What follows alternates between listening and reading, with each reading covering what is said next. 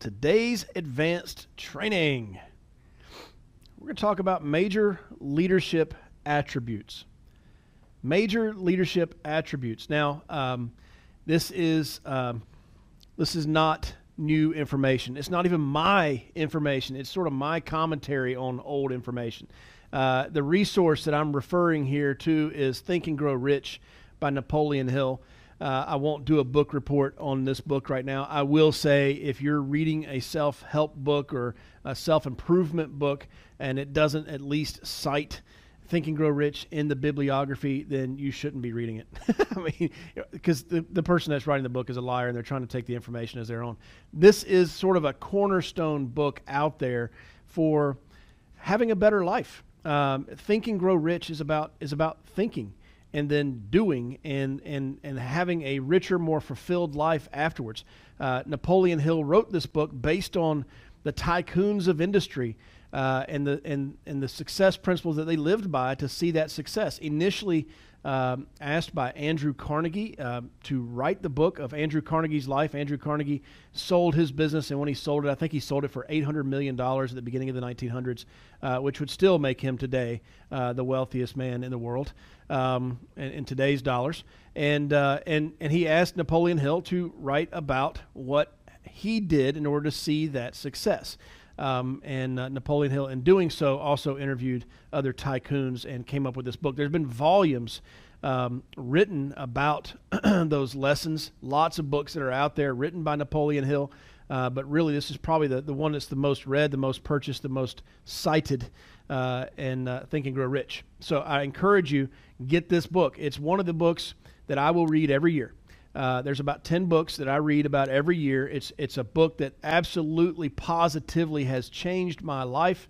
And, uh, and every time I read it, I get something new from it. And I think it's because I'm in a different place every time I read it. Every year, I feel like I'm growing.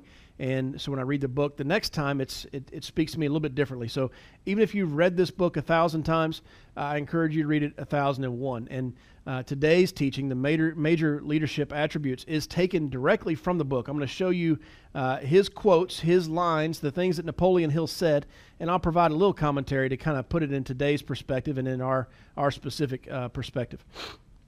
So there's 11 of them. Uh, we're going to go through them fairly quickly. I encourage you to read the book. Again, not a book report here. Major leadership attribute number one, according to Napoleon Hill, unwavering courage.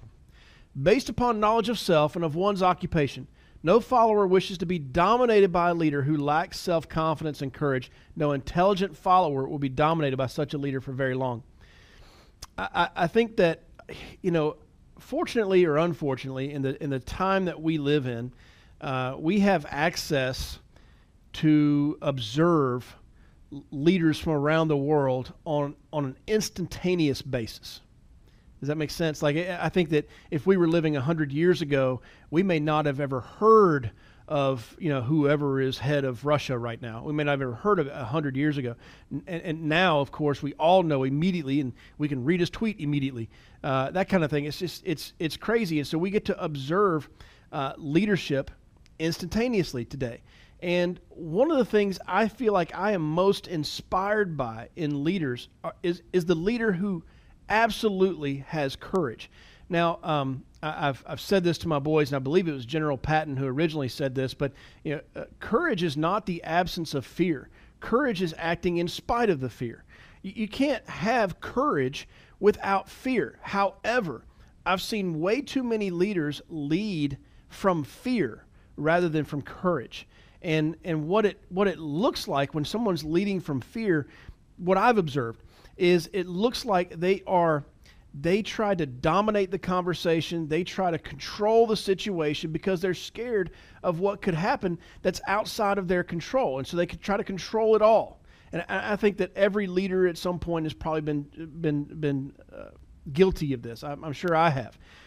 But that unwavering courage, going back to General Patton, who said that, General Patton was famous for, for jumping on a tank in front of his troops that were riding into battle on tanks, and he rode in the front tank on the top with his helmet and white star in the middle of it so the enemy would know who was coming. And the people behind him said, The general is leading us into battle. How can I be scared? If the general is going before us, how can I be afraid right now? He's going first. He's going to take the first shots.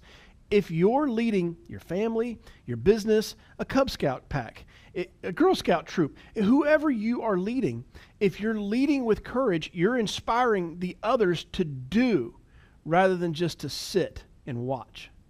It's a big deal. Unwavering courage. Number two, self control.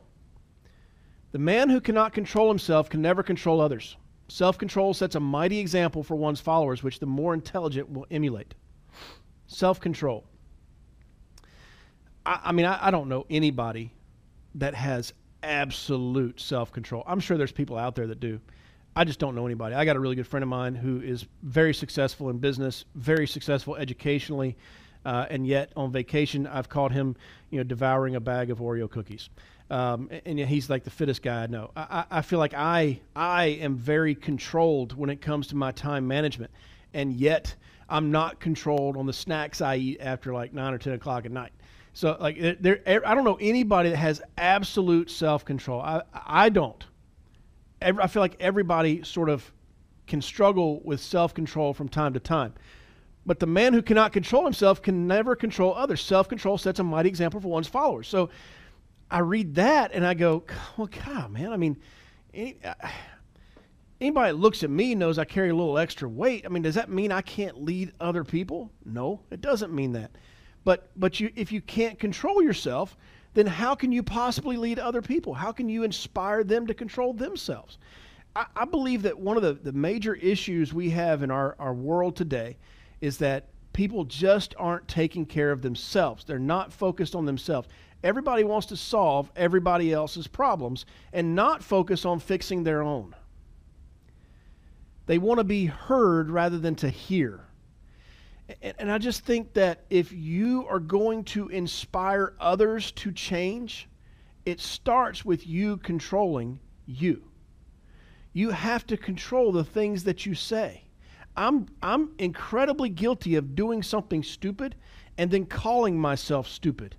I'm very guilty of that. Like, you're so stupid. I'm so guilty of that. Well, listen, I'm struggling and fighting through, and I will prevail on controlling this tongue. It's important. Uh, this, this, this weekend, I happened to hear uh, an, an, another 12, 13 year old soccer team, and, and the language that was coming from the bench, that's from the kids on the team. And, and we tell our kids, like, look, I, I don't, I don't have a problem with people cussing. It doesn't offend me if somebody says a swear word or whatever, wherever you are in the country, however you refer to the, the offensive words that people use. I, I, that, that stuff doesn't bother me. But the problem is, other people judge you by the words coming out of your mouth. And so I'm sitting there listening to 12 and 13 year olds dropping F bombs, and I'm thinking, golly, they're probably awful kids. Their parents are probably really awful people.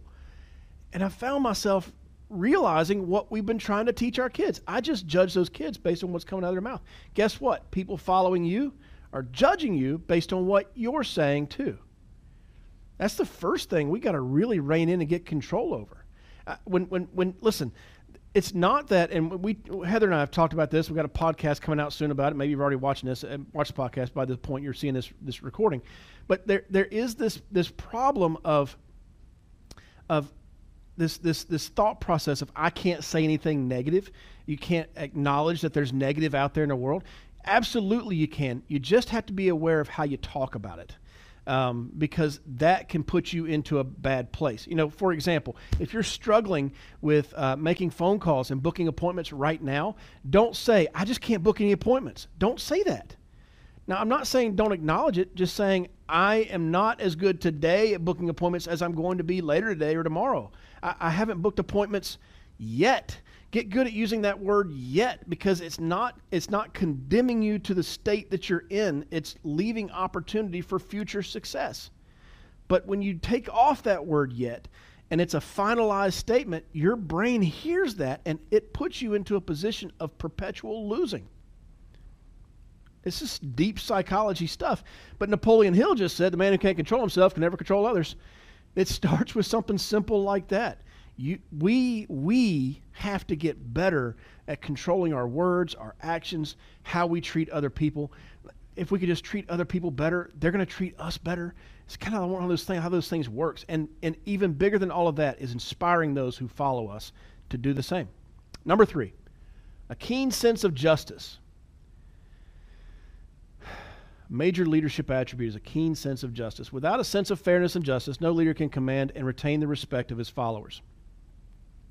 It's really hard to follow someone who doesn't have a clear idea of what's right and what's wrong. The, the, the leader who blurs those lines, eh, it's sort of great. No, man, it's black or it's white. There's, it's not in between. It's right or it's wrong. It's not in between. And as a leader, if you set that example, you're going to inspire people to follow you and do the same things. That keen sense of justice is important. I, I just believe that there is a right or a wrong. And, and I've had people say, well, there's no such thing as absolute truth.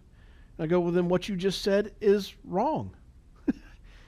because if there's no absolute truth, and you're saying there's no absolute truth, then what you just said isn't absolutely true. There is absolute truth. There is absolute right and wrong. Uh, what is that, Fitz? I'm not. I'm not the one that's going to tell the world that, but you have to decide it, and you have to have that sense of justice of right and wrong. If you're going to lead people. Number four, definiteness of decision. The man who wavers in his decision shows that he is not sure of himself, cannot lead others successfully. I mean, listen, a, a leader who who can't make a decision is the first person that's going to get shot in a battle. like you, you can't make a decision. You're leading your troops into sure death. You have to make a decision. Now, is every decision going to be right? No. Absolutely not. Nobody's ever been 100% right. But if I make a thousand decisions in the same amount of time it takes you to make one, I only have to be right twice. And you be right once out of one to be twice as good as you. I only have to be right one more time. If, if and that's a thousand decisions I make, and to be right one more time than you, it's incredibly likely. And just like that, we're getting better. Now, I will say this when you make that definiteness of decision and you're wrong, admit it. Don't try to cover it up. Just, hey, I was wrong. Let's go. My bad. I messed up. And, and hopefully your team knows you well enough and gives you that grace. Number five, definiteness of plans. The successful leader must plan his work and work his plan. A leader who moves by guesswork without practical, definite plans is comparable to a ship without a rudder. Sooner or later, he will land on the rocks. I see a lot of people, and they wonder, they wonder why they can't lead people. And, and there's probably a lot of reasons, but one big reason is your plan is constantly changing. And it's really hard to follow someone who's constantly changing their mind right, wrong, or indifferent, make a decision and let's go, man. Let's work that plan and adjust as needed. But let's go. Nobody's inspired by somebody who says, "Meh." There's a commercial out right now. I can't remember what it was. Some sort of sports commercial. It's like that's that's as uh, inspiring as a coach at halftime who doesn't want to win or something. Hey guys, just go out there and yeah, if we win or lose, whatever. Like nobody's inspired by a coach that says that at halftime. We're inspired by the coach that says, "Go get them, man. Let's rip somebody's head off and win this thing." Like that's what's inspiring. Definiteness of plans. Number six, the habit of doing more than paid for. One of the penalties of leadership is the necessity of willingness upon the part of the leader to do more than he requires of his followers. The habit of doing more than paid for. I, I was, I guess, I, I really have been benefited by my, my dad being self-employed. I mean, he was he was not self-employed before I was born, but right about the time I was born, my dad became a chiropractor and he was self-employed. And and my dad had staff that worked for him in his office, and I I witnessed my dad picking up trash in the bathroom all the time. And and I, I, just I remember I remember asking like why why'd you do that? I mean somebody you know, used a paper towel and threw it just beside the trash can, and, and, instead of picking it up and putting it in the trash can, they just left it there. Well, my dad would come in and pick that stuff up and throw it away. And I remember asking him why why do you do that? And he goes because well, it's my business. And people look in and see a dirty bathroom and they judge me based on a dirty bathroom. I just pick up the trash, no big deal. And and I don't know as a kid that I really realized the lesson I learned. I think it's just been recently that I sort of realize the lesson I learned from that of You got to do more than what you're paid for. Is he paid to pick up the trash? No, he's not paid to pick up. He actually pays people to pick up the trash, but he was still picking up the trash. He's doing more than he's paid for. My dad also told me that if you ever want to get a, a, raise, son, if you ever want to be elevated, you do the work first, then you get the elevation. The elevation doesn't come and then you do the work. The, the work has to come first. So, literally, if you want to move ahead, you've got to do the work before you're going to move forward, before you're going to be elevated in this world. And, and listen, if people are following you, again, they're going to duplicate what you're doing. If they see you not doing what it takes, whatever it takes, they're going to do the same thing. Do you want a, t- a team of people? Do you want a, an organization of people? Do you want a family of people that are doing just enough to get by? I don't. That's not inspiring to me as a leader of those people. I'm like, I see them doing just enough. Well, Dad, I got a C. It's okay. Yeah, but you could have gotten an A, man. Why'd you just get by? Why didn't you do your best? That's that to me as a leader, I'm inspired when I see people following me, giving their best and doing their best. But it starts with you, the leader, setting that example. Number seven, a pleasing personality. No slovenly, careless person can become a successful leader. Leadership calls for respect. Followers will not respect a leader who does not grade high on all factors of a pleasing personality. Some people have a tough time leading others just because they're an absolute jerk. that's the reason they can't lead others is they're just not a pleasant person. Change that. You can change that. I just wasn't born with a great personality. You can change your personality. Do you know this? Do you, do you know you can do that? Like I, I remember uh, being in a meeting once, and somebody came up to me after and said, "Are you mad?" I said, "No. Why?" They said, "Because the whole time you had your your brow furrowed." I like saying that phrase. You had a furrowed brow. I said, well, "That's what I look like when I'm thinking." they said, "Well, recognize that to the rest of the world, it looks like you're mad, and and it's off-putting." And so I realized, okay, well, I got to stop furrowing my brow and keep my eyebrows up higher. And I've, I feel like I've I've gotten better at that now. And and uh, sometimes I find myself I'll catch myself going, oh oh oh oh, I'm thinking too much. My I gotta I gotta I gotta change my body language a little bit just because I don't want other people thinking I'm a jerk. Because then they assume that and they they will then treat you like that without any evidence of it being real. Change your personality if you need to. Sympathy and understanding. Number eight. The successful leader must be in sympathy with his followers. Moreover, he must understand them and their problems. I mean, listen, I, I don't, I, as a leader, I'm not trying to be all up in somebody's business. But I, I do want to, I think it's important to the people who look to me for leadership that I'm involved and engaged in their life, that I know what's going on. Um, I, I, love the story of, of George Washington uh, leading his troops in the middle of the winter, and he he was out and about with his troops and making sure they were okay, making sure they were they had an extra blanket if they needed it, making sure the fire was right, making sure they had shoes and, and socks. He was a leader that was taking care of his troops, and so when he asked more from his troops, they willingly gave it because they knew he cared. Now, it, it sympathy or empathy, I feel like every other book I read changes the definitions of those two. Here's the thing you can sympathize with somebody, but I don't want you to take on other people's problems.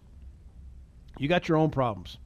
You don't need to you don't need to be weighed down by the whole world's problems. That's too much for you to carry, and nobody's asking you to as a leader. But it is important that you that you are sympathetic to their situation, that you are um, kind that you are that you treat them with respect, that you treat them with sensitivity of the situation they're walking through. And the only way you can treat somebody, you can be completely insensitive to somebody's situation purely because you just didn't know about it. Not because you're a jerk, but you just didn't know about it. So it's important that you know about it so that you can then um, treat them appropriately. Number nine, mastery of detail. Successful leadership calls for mastery of the details of the leader's position, mastery of detail. Nobody is requiring that you are the expert in the world, but it is important that you uh, master your what your responsibilities are as a leader. What is your job? And, and, and, and my job as a leader how I see it is is my job is to make sure that that you are competent. My job is to make sure that you know what you're supposed to know, that you're informed. As a leader, it's important that you're passing information on as best as you can. Nobody's perfect at it, but can you get the information on to the people who are following you because they may need to know it. If you need to turn left and everybody else is turning right, it wasn't communicated. If they if if you told them to be there but they don't show, did you really tell them? These are all details that you need to master as a leader. And listen, I don't, I've never, I've never felt like I needed to be the, the product guru in the insurance business for people to follow me. Okay? But I also knew I needed to have a certain level of competence so that people had confidence in following me. Like if I have zero competence in what we're doing, people aren't inspired to follow me because what the heck does that guy know? I know more than him, right? Number 10, willingness, willingness to assume full responsibility. The successful leader must be willing to assume responsibility for the mistakes and the shortcomings of his followers. If he tries to shift this responsibility, he will not remain the leader. If one of his followers makes a mistake and shows himself incompetent, the leader must consider that it is he who failed. Earlier, I was talking about definiteness of plans and making a plan, and making a decision, definiteness of decision, making that decision, and when you're wrong, admitting it. That's okay. Well, you have to have a willingness to assume full responsibility. That's my fault. That's on me. My bad. I'll get it better next time. But it's also true of those who are following you. If my kid is driving down the interstate at 120 miles an hour, I didn't. It's my fault. I didn't tell him that you're not supposed to do that. Does that make sense? And so if he has a wreck, it's on me. If he causes a problem, that's that's that's my responsibility as his parent, as his leader. That's my responsibility. I should have told him. Well, you did tell him. No, I didn't, because he was doing it. so he didn't hear it. He didn't understand that that was wrong. Um, I, I, I don't believe it's fair to punish someone like punish I don't think it's I don't think it's fair to punish my kid for doing something they didn't know that they were they weren't supposed to do. But once they've had that boundary set in place, now I can say, hey, hey, now we need to correct this. Now you get as a parent, now now you're correcting it. But it is it is crazy to see uh, leaders. Uh, I've seen it in this in this business where leaders will point to the people following them and say they did that. That's their mistake. I'm I'm not responsible for it. Okay, well you're missing this you, you have to be responsible. For example, um, in, in, our insur- in, in, the insurance business, uh, if, a, if an agent, we've had agents do this where they will forge applications. I'm not trying to give you sales ideas right now. they, they will sign the client's name on the application. That is forgery. That is fraud. It's going to cost you your license at best case scenario. Worst case scenario could be much worse. But I've had them do that. And and and when they come to me and say, "Did you tell them not to forge signatures?" Listen, in the past I've had to say a couple times like I don't know that I ever explicitly told them not to forge signatures. Some things I just think are common sense and they should get it. It's my fault. I didn't tell them. I'll do better, you know? It, and that's all part of compliance in the insurance industry and being good at teaching people the right and wrong way to do this business. But as a leader, you have to assume full responsibility. Finally, number 11, cooperation. The successful leader must understand and apply the principle of cooperative effort and be able to induce his followers to do the same. Leadership calls for power, and power calls for cooperation. I often talk about our our uh, culture here at the Fitz Group as being one of competitive cooperation, uh, meaning that we tend to attract competitive people. We tend to attract people who want to win. Um, but but it's not winning at all cost. Here's what I mean: there's no glory in running the race and winning if everybody else had a broken leg in the race. There's no glory in that. You, you beat a bunch of people who had broken legs. Way to go. Our culture here is one that says, listen, I want to help you. I want to ensure that you're performing at your absolute best so that when I beat you, I know I beat you at your best. And that to me is a different perspective. And what you'll see in the Fitz group is you'll see agents helping other agents with product questions or or in the home scenarios like hey i'm with a client what do i do and another agent who has no financial gain in helping helping it only works. This business and building a team and building the family that you want to build as a leader, it only works when the team cooperates with each other. It, it, it does not and cannot and will not work if everyone is strictly in competition with one another. I've seen it in the industry and it gets ugly. And that's something that separates us is we help each other out.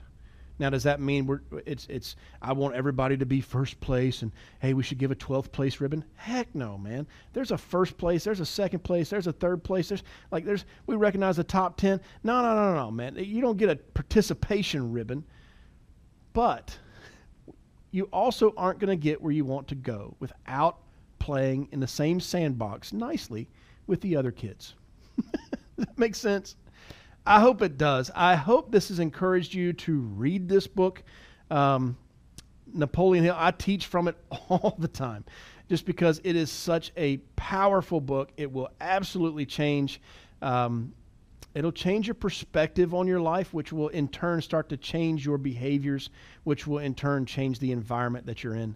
Uh, and, and I think that's what we're all hoping and striving for. So I hope that helps. Um, talk to you soon. Can I help you? Sure would like to. If you're an agent with us, please go to timewithfitz.com, That's timewithfitz.com to schedule a time when I can help you directly. Just pick a topic, pick a time, and we'll meet. If you're not an agent with the Fitz Group, I encourage you to go to thefitzgroup.org slash contact. Again, that's thefitzgroup.org slash contact and send us a message. See you next week.